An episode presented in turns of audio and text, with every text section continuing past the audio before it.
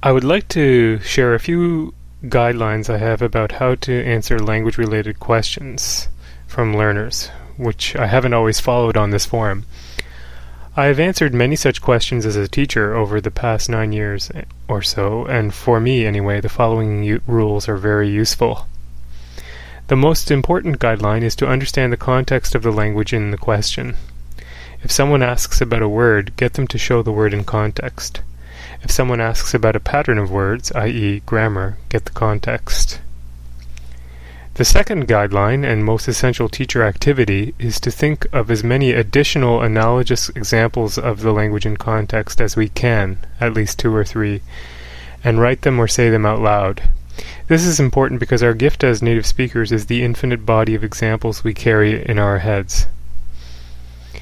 The third guideline is to avoid generalizing beyond the examples that are now in play, the original and the ones you have supplemented.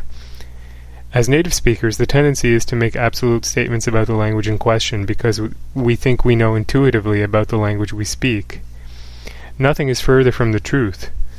Our native language is probably the language we have spent the least amount of time analyzing and therefore know the least about.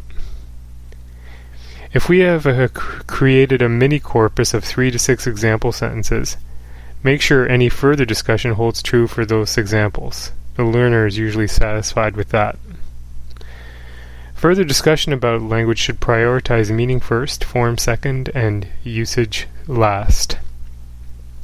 Provide the meaning face to face with a learner. You would ideally get them to guess the meaning of the target language from the examples. If the basic meaning is clear to the learner, there is time, and the learner has indicated that they want it, Look for any unusual forms or grammar patterns, for example, the plural of child is children or stand up versus stand out. Again, it is important to confine yourself to your mini corpus to avoid misleading statements about the language.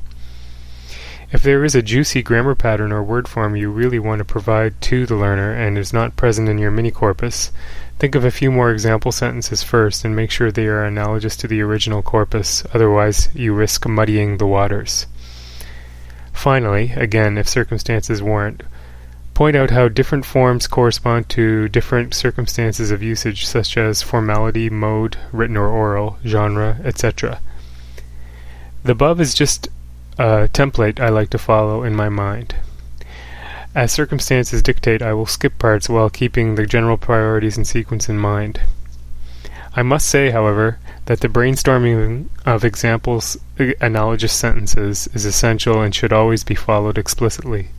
In fact, if I taught just the meaning and the student were just to review the examples I provided, I believe they will have gotten 95% of what I can give them as a teacher. As a further note, when a student asks such a question, my top priority is to evangelize the approach of collecting examples on flashcards and learning unanalyzed chunks of language on their own, coupled with massive input.